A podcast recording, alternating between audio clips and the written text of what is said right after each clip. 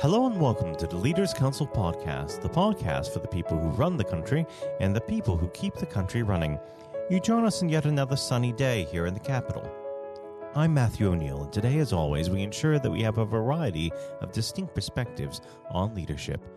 First, we're joined by Anthony Main, founder and managing director of The Distance, a company that develops intuitive mobile apps solutions for iOS and Android platforms. Anthony, hello. Hi, come on. Uh, well, thank you very much for coming on the program. Uh, this uh, is obviously a very odd time for everyone. So, before we actually get into the leadership content of the Leaders Council podcast, let's touch on the ongoing COVID outbreak. How has this affected your organization? Well, it affects us in different ways. Um, well, uh, it, it, had a hugely negative effect over a lot of our peers and other companies we've actually seen a lot of productivity in, in the way it's worked and brought our team a bit, little bit closer together. And what would you attribute that to? Um, well, we had a close knit team in the first instance, and they found that they've been able to be more supportive just in the general circumstances, knowing that everybody else is, is struggling a little bit. They they pulled together and really focused on on working as a team, and working remotely hasn't really changed that. And when we talk uh, about the the post COVID reality and how businesses will look, do you feel uh, that uh, your organization will ever look the same again as it did prior to this? Uh, I think that we're going to be slightly stronger. Uh, we we feel a bit more resilient to, to what's going on in the world. We'll put certain measures in place to allow us to do things remotely a little bit better. So I think the impact it'll have will actually be a positive one longer term. We, we've seen already a lot uplift in business, and as our predominant business is, is digital transformation and creating digital solutions, uh, there's been a, a, a massive increase uh, in our in our world because of businesses needing support in this space. Right. Well, we should move on to the subject of leadership. I always like to start this part of the conversation off by asking the same simple question What does the word leader mean to you? Well, I like to think of myself as a good leader. So, what does it mean to me? I'm someone that uh, uh, inspires our team, I guess. I like to think that I I have the best interests of the team at heart, and whilst it is my business. I, I like to lead the business with everybody's thoughts and positioning rather than just being me at the head of it. And when it comes to your day to day leadership style, what sort of uh, form does that take? How would you describe your leadership style? I have a very um, close and more social relationship day to day with our team. I try to be a very supportive leader. Um, no, I, I, am obviously the head of the company, so I, I, do still have to have an air of authority and, and lead for, by example. But um, I can still do that with a sense of humour and uh, supportive nature as, as much as I can. And where would you say your leadership style derived from? Did you have a particular role model, or were you shaped more by circumstance? I guess it was the sort of opposite effect of a role model. Uh, before I stepped out and started running an agency, I was oppositely inspired to create a business where I was led by um, the way I wanted to do things, the way I wanted our customers to feel, the way I, I wanted our staff to feel, not necessarily the experiences I'd had for the number of agencies I'd worked for in the past. And when it comes uh, to that experience, did you feel that that the negative experience that you had with some uh, leaders who would be deemed as bad leaders put even more fire in you than even in interaction with a good one? I guess so. I, I, I shouldn't be too critical. I had poor leaders. I, would, I was only one that I was ever really very critical of. I just always thought I could do things better.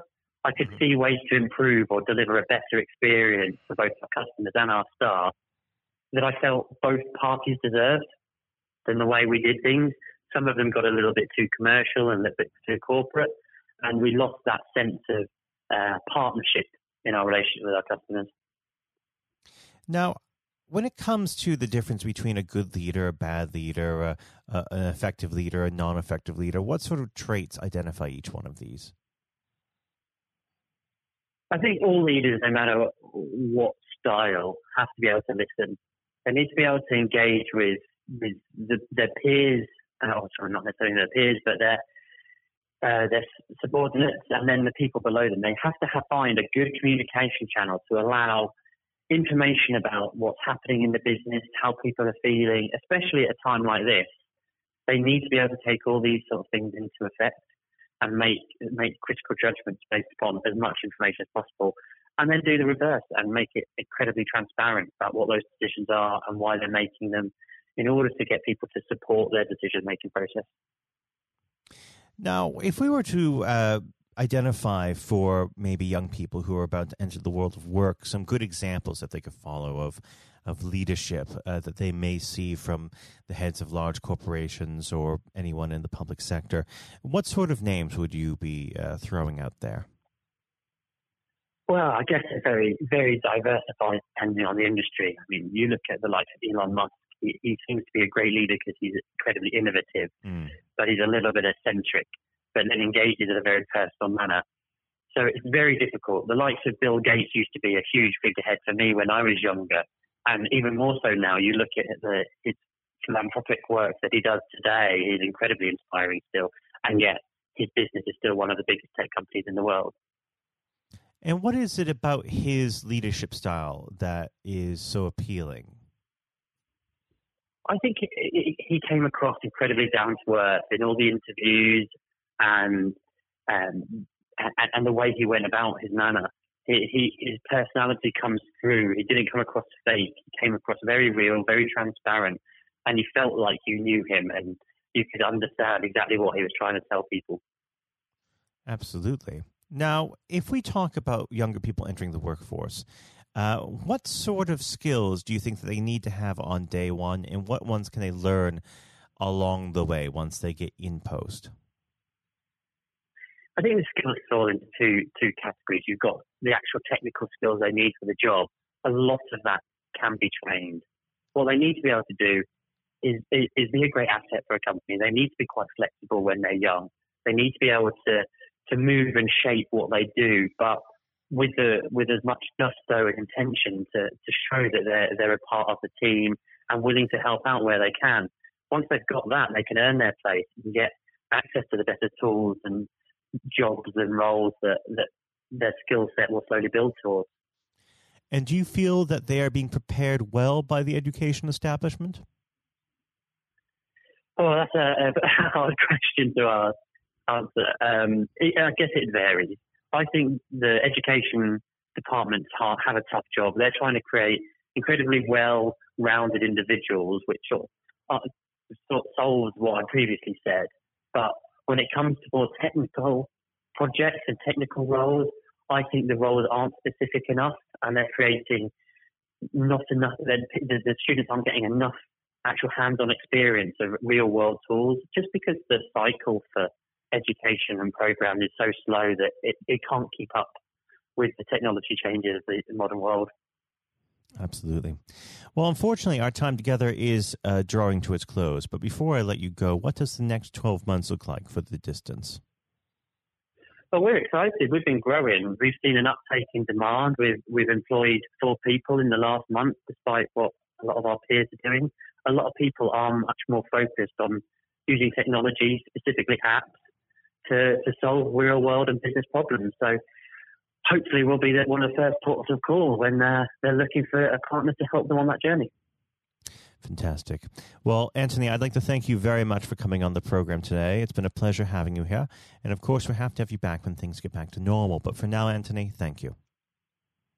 Great. Thank you, Mark. Appreciate it. That was Anthony Main, founder and managing director of The Distance. And now, if you haven't heard it before, is my exclusive interview with our chairman, Lord Blunkett. Lord Blunkett, welcome. Thank you very much. It's very good to be with you. Um, well, of course, uh, nothing is being said uh, at the moment other than COVID 19, uh, which uh, we must touch on. Um, what would your message be to small businesses who are trying to keep going? Well, I think the last ones standing will be the ones that thrive when we get back to some sort of normality. So it's have confidence and courage. Obviously, take advantage as far as you can of the government help. I think that Rishi Sunak, the Chancellor, has gone about as far as you could have expected. Mm-hmm. In the circumstances, there are obviously small businesses that fall between the cracks. Those who uh, don't have um, defined premises can't benefit from the business rate waiver. Uh, have not really been able to demonstrate that they can uh, adhere to the PAYE for furloughing staff, and of course whether they can receive the the grant, 10,000 or 25,000. All, all, of those who can uh, are obviously able at least to benefit from that for the time being and look to the future. But I think the second thing to say, and they don't need me to tell them this as a politician who who did once do a business studies qualification, which is that it will be a different world, and being able mm. to hmm. think about how that world will look in a year's time, and be creative about it, and learn from not just what's happening to you at this moment in time, but to others around you and the sector that you're working in, that will be really important. Do you feel that the long term uh, effects of uh, the COVID 19 outbreak uh, will, in some ways, be positive uh, for British industry? Well, only in the sense that people are having to be creative, they're having to adjust and innovate. Therefore, they're thinking about more productive, if you like, greater productivity ways of delivering the same service or delivering the same products. And in that sense, I think we'll have temporarily at least very much higher unemployment than we've become used to, but we'll probably have a burst of productivity mm-hmm. which will help with the recovery. Whether it will help with the inequity of the way in which our economy is imbalanced, both between services and product productivity and, and the production of goods and services, I'm not sure. What we will need to try and do is to ensure that the geographic imbalance that exists is, as far as humanly possible, is dealt with by both uh, the entrepreneurship and innovation from the bottom up and targeted government help, which will still be needed. And we are now in the throes of the kind of borrowing that we saw back in 2008 to save the banking and economic system. We're, we're having to do that to save the whole of our productive business and mm-hmm. commerce. And I think that will have to be sustained for some time. Do you feel that people will take a second look at global supply chains in the wake of this outbreak? I think there's going to be much more creative ways of using local supply and linking up inside sectors much more effectively. And I hope that the Leaders' Council will be able to play a part in that in the sense that people who mm. have something in common, a synergy in terms of what they're delivering, whether it's a service or whether it's manufacturing or whatever, uh, will be able to see that there's a, a, a good outcome from n- knowing the sector better, linking with people, not just geographically, locally, but those in this country who may not have been on the radar in terms of what they produced for the supply chain. And of course, um, ensuring, because there's quite a lot of fraud going on as we speak with um, people getting into cyber attacks, that they'll also take account of going into the the cybersecurity side effectively as well. The more we are online, the more people who are working from home, the more vulnerable those businesses and their supply chain become. And that's something to think about as well. How important is strong leadership at the moment?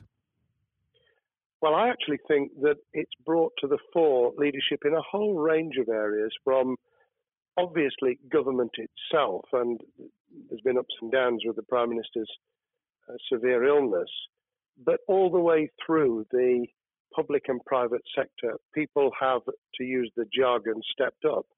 And they've shown uh, local, regional, national level the kind of leadership that Britain historically was very good at.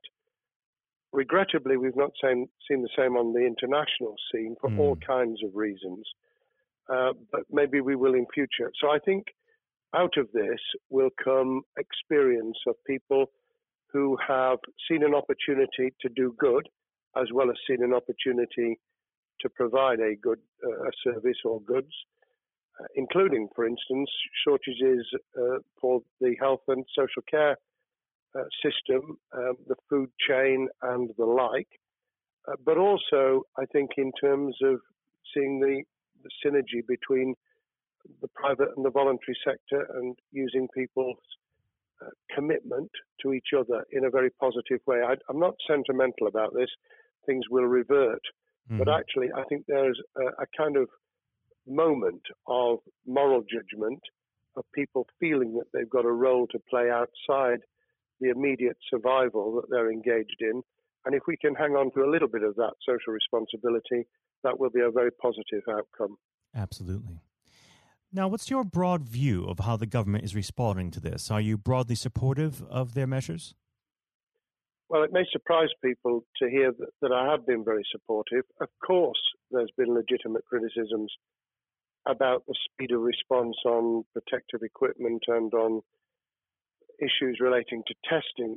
But my own view is very similar to the challenge that was made to the Prime Minister of Italy when people said, Why didn't you close Italy down faster? And he said, A fortnight before we did it, I would have been considered to be a madman and nobody would have agreed to do it mm. if I'd tried to move too quickly. And I, I, think that's something that we need to reflect on here in the UK. We, we may have seen the signals elsewhere uh, across the world and taking them more seriously at the time. Hindsight is a wonderful thing, but as someone who's uh, had his life in uh, the opposite uh, political party to the, the present government, I think that with some hiccups and mistakes, they've not done a bad job in what has been incredibly difficult circumstances. And you're absolutely right. In a in a liberal uh, democracy that we live in, it's it's very difficult for people to swallow orders given to them from government. Um, well, the the UK and um, and the US, and to some extent to the Scandinavian countries, have a very different interest, uh, history, and, and therefore interest in maintaining the freedom to decide and the persuasion and mm. consent that's required. Uh, those countries that have experienced one way or another totalitarianism over the last century have a slightly different way of coming at this.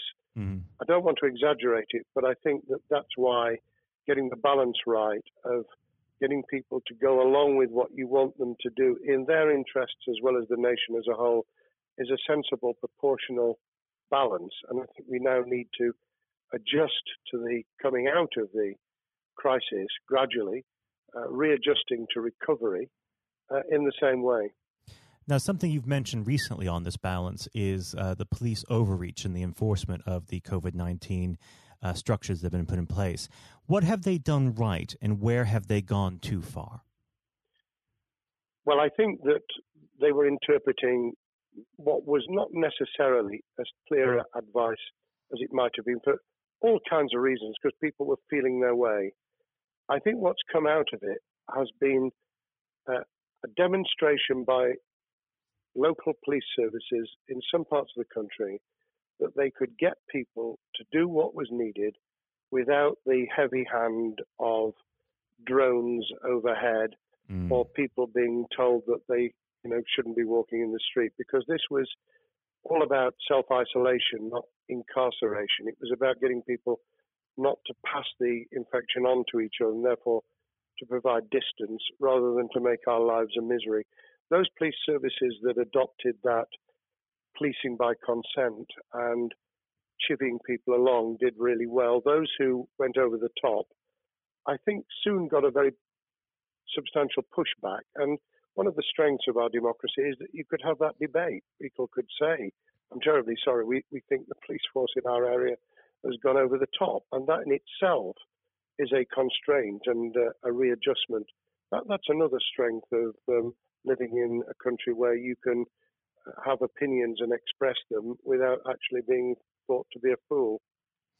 Now, of course, uh, the government has faced criticism uh, that they were slow to react, uh, and Boris Johnson wasn't present at the early COVID 19 COBRA meetings. Now, uh, Number 10 has claimed that this is normal practice. Uh, the health secretary often chairs Cobra meetings uh, related to health. Uh, does this tally with your experience as a Secretary of State, or would you have expected the PM uh, to be more hands on during the initial stages? I think different prime ministers do have a very different style. And Boris's style, which I think will now be considerably adjusted, was very swashbuckling. In some senses, delegating is a good thing, uh, as every leader of every business or public service knows. Those who try to pull too much into themselves end up with a massive bottleneck, great uh, failure of trust, and the inability of people to show what they're worth and to, to demonstrate their capability.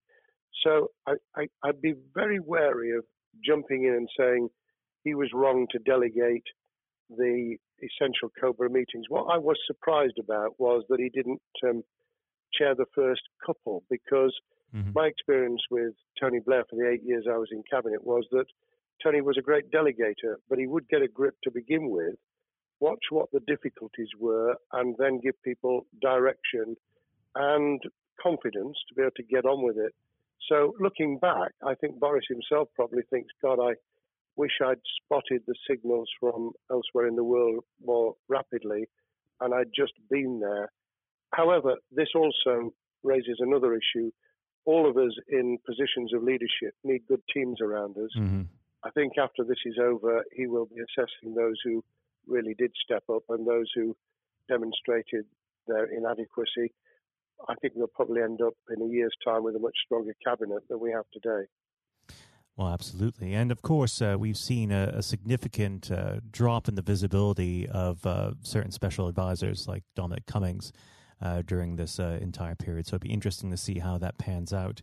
Um, well, now- it's certainly readjusted the role of those behind the scenes with those who should be taking the decisions having received advice. Obviously, there's been a complete transformation in the profile of experts, if I might use that term, who'd previously been denigrated, mm-hmm.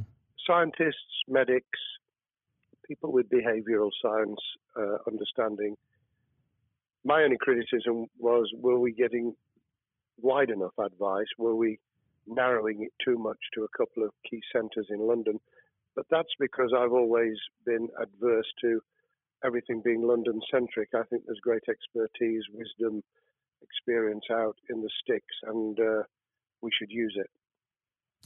Uh, rightly so. Um, now, was par- pandemic planning part of your time as a minister, particularly perhaps uh, when you were Home Secretary? Well, it was, but it was on the back of risk arising out of counter-terrorism measures. Right. Uh, I was the Home Secretary for three months when the attack took place in September 2001 on the World Trade Center and beyond we did an enormous amount of uh, scenario planning, both desktop and, and real. On the back of that, it was very heavily orientated to future developing terrorism risk. I certainly got involved with talking about pandemics. I remember being at a seminar in Edinburgh where the university there had done a lot of work itself on the issue of pandemics. And of course, we, we saw SARS and other things emerging. I, I think it would. People have criticised the government for not picking up the report from 2015, five years ago. I think that what happens is human nature kicks in. You deal with what you're immediately faced with. Mm. You you can you can sponsor reports, and this is true of business planning, of course, as well, and scenario planning for what business continuity will look like, recovery plans for business, what will happen if um, there's a cyber attack, what happens if there's an energy uh, shutdown. Um, these kind of things you, you can look at, but you're immediately turning your eyes to what's in front of you. And had we picked up a bit more on the danger from Ebola and SARS and what have you in the past, then we might have said, what if something hits us in the developed nations that we don't have a vaccine for, mm-hmm. that we can't immediately whisk up uh, protective materials or equipment or, for that matter, medicines that help with recovery, all of which we now see are a danger. I think this will make an enormous difference to the planning for the for the years ahead. I hope it will be widened so that we don't just look at what's happened, but very rarely do you see something exactly repeat itself.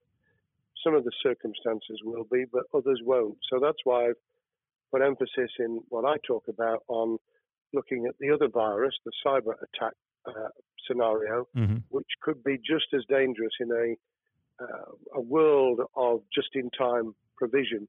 One of the miracles of uh, the modern developed world, except for the very poor, has been the distribution of food. A lot of it on computerized, uh, technologically advanced systems. If that were to come down, we'd be in real trouble. So I think we need to think those sort of scenarios as well.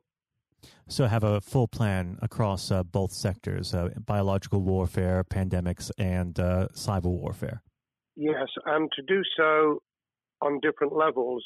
I think again, thinking of thinking global but acting local, we mm. need a lot more to think about what would happen if something took shape that actually broke down those national and global chains and how we would cope. And without, uh, obviously, we've got enough fear and anxiety to last a lifetime without uh, creating even more anxiety. We can think about those things for the future in a more rational way, I think. Now, aside from the physical uh, threat of the virus, one of the things that people are vastly worried about is the effect on uh, the economy, not just national economy, but also the world economy. Um, now, it, it, has been said by certain parties, um, and uh, I'd like to garner your uh, thoughts on this. Is there a danger of the effects of the lockdown being even worse than those of the virus?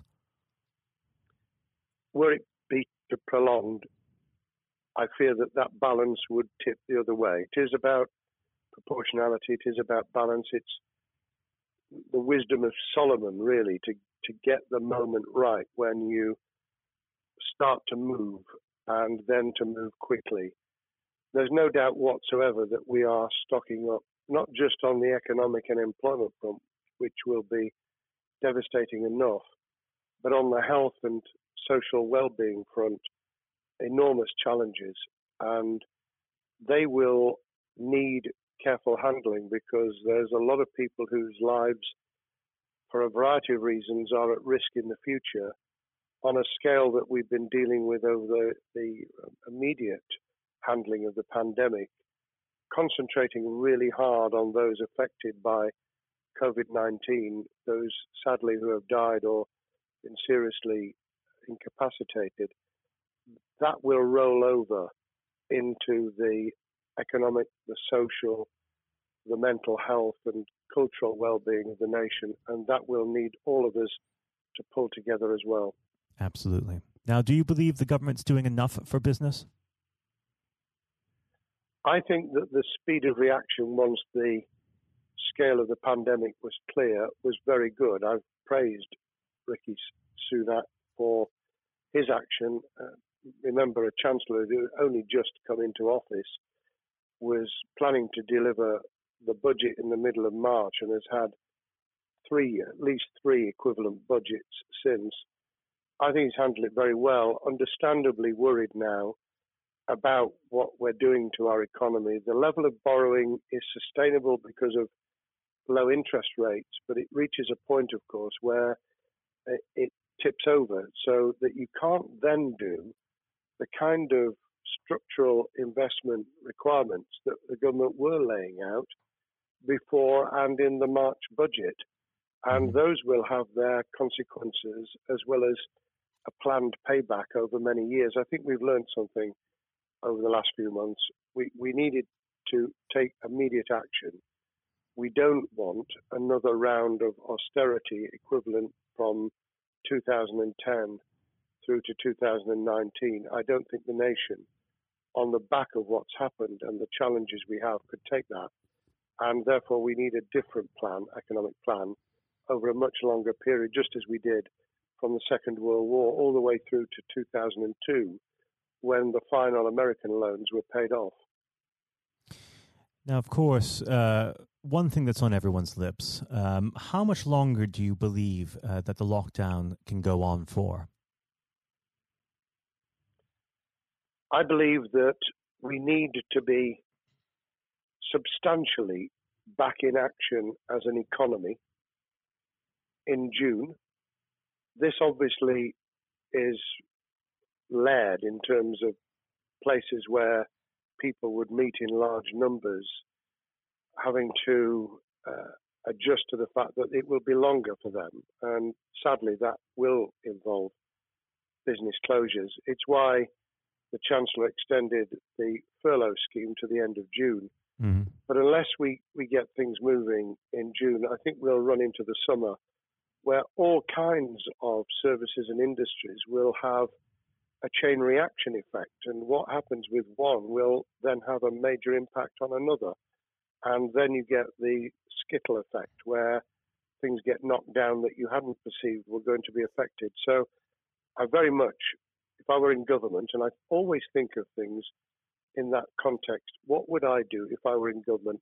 I would be on the side from the second week in May on the side of the Hawks in terms of saying we've got to start moving and we've got to do so with the collaboration and cooperation of the public who have got the message, who did behave, who responded magnificently. Let's try and get back, perhaps, you know, doing things differently for a time, but substantially getting back to business as usual. unless we do that, then those areas that can't and wouldn't expect to be back in action immediately get pushed further into the middle of the year and the autumn, and then they become unsustainable.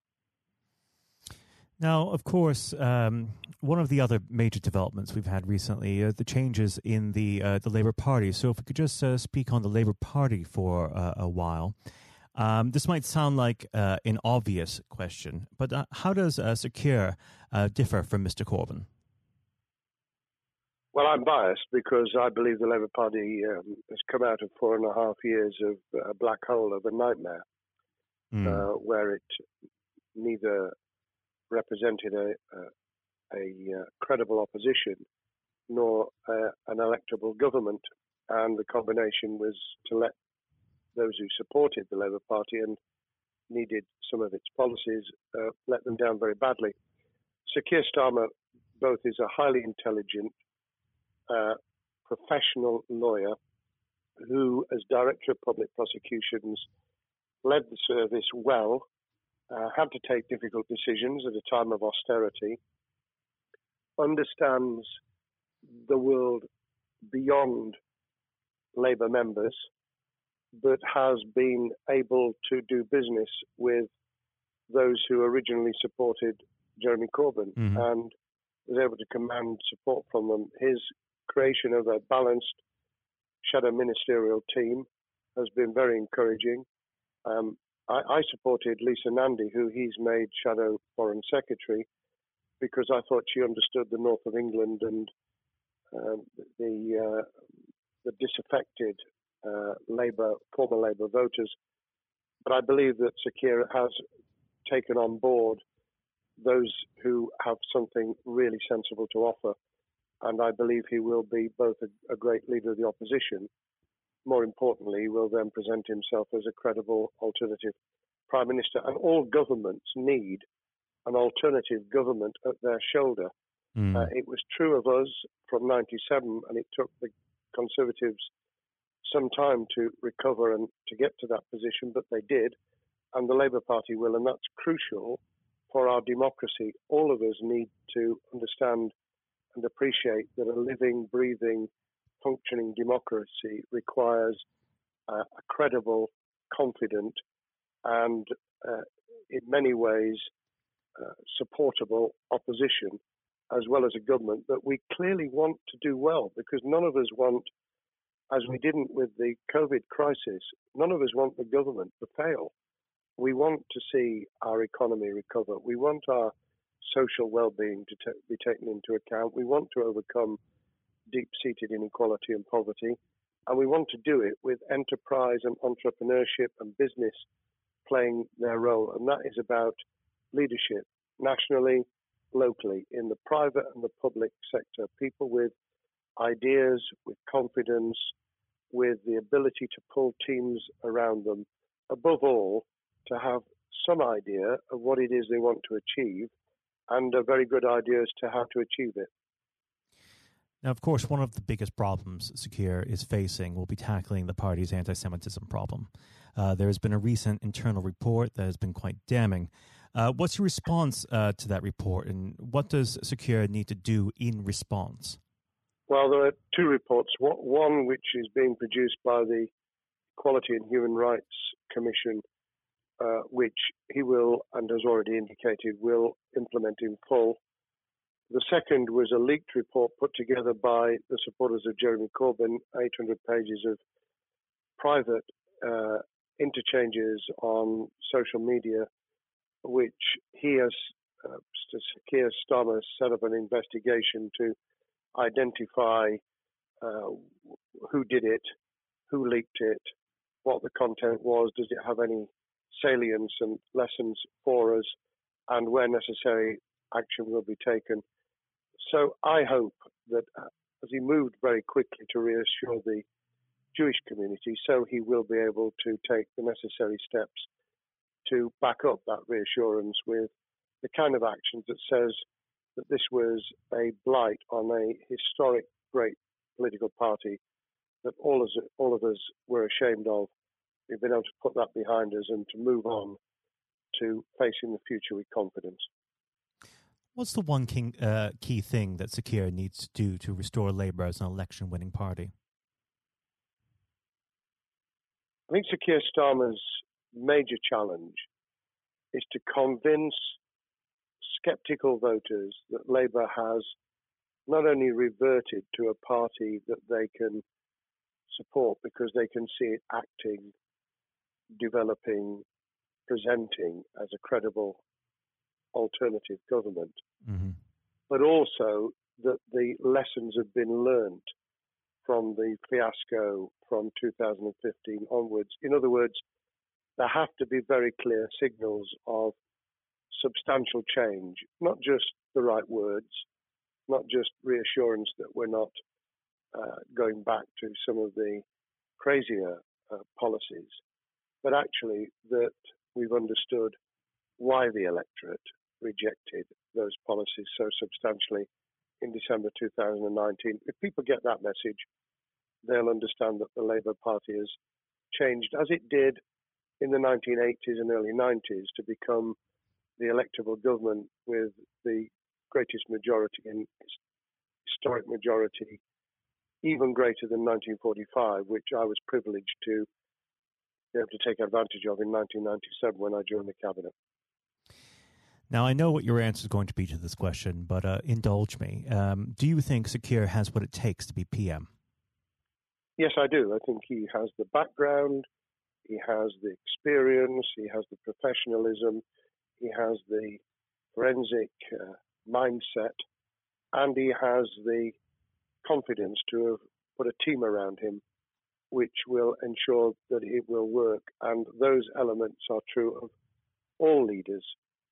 Ideas, the ability to build a team, to have confidence in that team, uh, and to be able to demonstrate leadership in practice, sometimes at the most difficult times and you know the leaders' council, those sharing their thoughts with uh, uh, the kind of thing that we're doing now uh, with uh, a podcast, but also joining us in linking up in that network of people who can support and help each other and learn from mm-hmm. each other.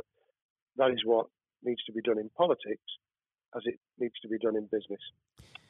Thank well, you very much indeed, Matthew. Well, really thank you for coming on the uh, the program. It's been a, an absolute pleasure, and I look forward to speaking with you again.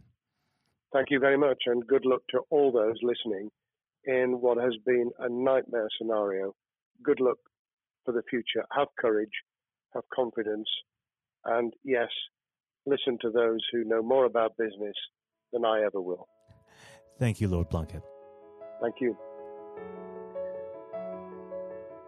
This has been the Leaders Council podcast.